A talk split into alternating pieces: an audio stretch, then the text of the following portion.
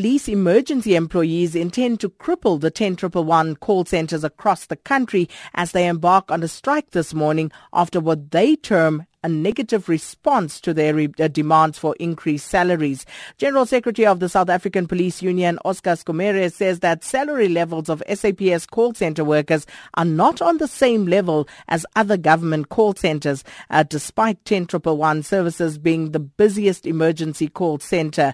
And workers down tools a month ago over the same issue. We did speak to Mr. Skommere at that time, and he joins us again now uh, to give us more details on the latest developments. Mr. Skommere, Thanks for your time again.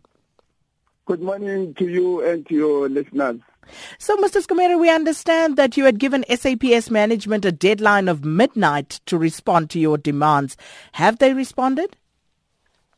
No, no, they they they did not uh, give any response except to say that, uh, or it was a question to ask whether we open for any further engagement, and we then indicate our availability. We thought they will come back, but uh, since uh, then they did not. And, and the seven days expired uh, last night. And today what we are doing at the moment is bringing people together, the official starting, uh, of course, it was uh, from 12, but the physical uh, doing part of it, it's happening from 9 moving forward. Employees are ready. You must remember we have exhausted all the internal processes uh, trying to accommodate uh, the employer. And, and further, I think people must be informed that it's not, it's not us who started uh, this, this, this issue. The workers have called the union and say, we believe that we deserve more. And as we were interacting with the workers, uh, Riah Phiyega, the then Commissioner of Police, General Riah Phiyega, walked into that meeting and demand that we move out. She wants to address her people employer-employee relationship. We then moved out of the meeting. Then she makes a promise to the workers that I heard what you are saying. We will do whatever it takes as an employer to resolve your grievances. We are going to put together a team to handle the work study and we will do a job evaluation and we take it from there. And that has been completed and then there was a recommendation that indeed these employees, these workers of the Trentepro one, there is not uh, uh, equal work for equal pay. They are getting less than what they're supposed to be. So unfortunately, Phiyega was suspended and ultimately a contract ends. But Phahlane came in, and Phahlane did not want to implement what Phiyega had did. And it became the war where we have seen the march from the workers and so forth. And thereafter, uh, Phahlane left. Then we are faced with Mothiba. And Mothiba is still saying, no, look, this is not my issue. We are saying, no, you are not telling the truth, Mothiba, because you were part of the provincial team at a time when Phiyega sanction this thing. So you know it better and you are in a better position to can implement it. And Mothiba is saying no. So the workers have uh, agreed that they are going to strike. They've voted for a strike and that strike is today. Hence I'm raising the readiness uh, from our side. SAPU as a union has been supporting these workers uh, throughout. Even uh, this morning, our guys are on the ground to ensure that things are done within the prescript of, of the law. Unfortunately, so, the clients will suffer who happen to be uh, the society, the community of South Africa. Yes. Mrs. Skommere, are all uh, 10111 call center um, employees members of SAPU? Not, not, not, not really. But what we have seen uh, whilst we, this process was unfolding, some members from other unions, they have been joining in numbers. So we are convinced that the voting was 100% for the strike. So like I said, that uh, we are now going to assess the situation throughout the country and see as to how they responded to their own strike. Remember, this is the members must give commitment to the strike, and we are convinced as SAPU that indeed 100% uh, turnout.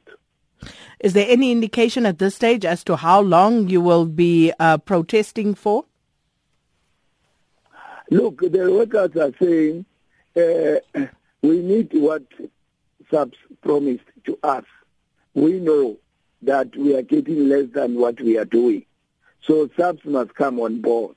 And we thought that SAPS, they will come on board because they are the people who sanction this uh, uh, work study, job evaluation, and uh, recommendation that uh, they must be upgraded from salary level 5 to salary level 7. We were shocked to hear uh, refusal from the same management. Thank you. Well, Mr. Skommere, thanks for that update. And um, uh, that was the General Secretary of the South African Police Union, uh, Oscar Skommere. And uh, we do go now uh, to uh, the South African Police Services uh, Human Resources Head, Brigadier David Odendaal. Thanks for speaking to us this morning. Morning, ma'am. Morning to your listeners and morning to my colleague Oscar on that side. Uh, Brigadier Odendaal, let me start here. Is there any merit in the allegations that Oscar has just outlined? Ma'am, look, I don't want to enter into a, a public debate on the merits and the demerits. Um, you know, there's an old saying that any story has got two sides and then the truth also lurks in between.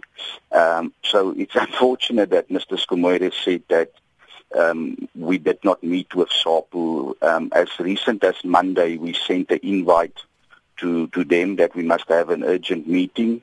And unfortunately, they turned that down and they said that they are preparing for the strike and they're not um, in a position to meet with us. Because from what he is saying, uh, the allegation is that SAPS is negotiating in bad faith. Yeah, no, look, um, I mean, that's always the narrative, but we are collective bargaining partners, so I don't want to enter into that space on the radio, but we've been committed to also, as a responsible employer, to see a resolve of this matter, but unfortunately, as it goes in labor relations, uh, as negotiating partners, we could not meet one another. And in terms of the Labor Relations Act, they've exercised the right to strike and we respect that right of, of the workers, ma'am.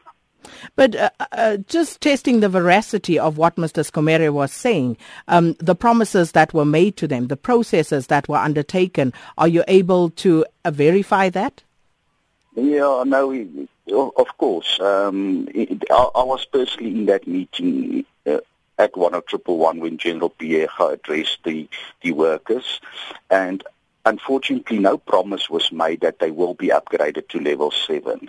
The promise was made that there would be a process, and that process inter alia included a work study investigation. Now, Mr. Scumere refers to the work study investigation that made a recommendation that these posts must be upgraded to level 7, but that's only one part of the equation that management must take into consideration before approving that. That was only a, a work study investigation from one specific environment within SAPS. That matter was then escalated to our, to our finance department.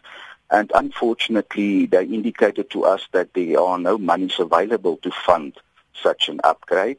And then we must also take cognizance of the fact that these are all Public Service Act posts.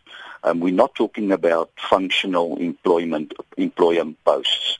Um, and that matter also does not fall within the purview of the National Commissioner. We, we had to escalate it to DPSA as well because these are so-called transverse occupational groups within the public service.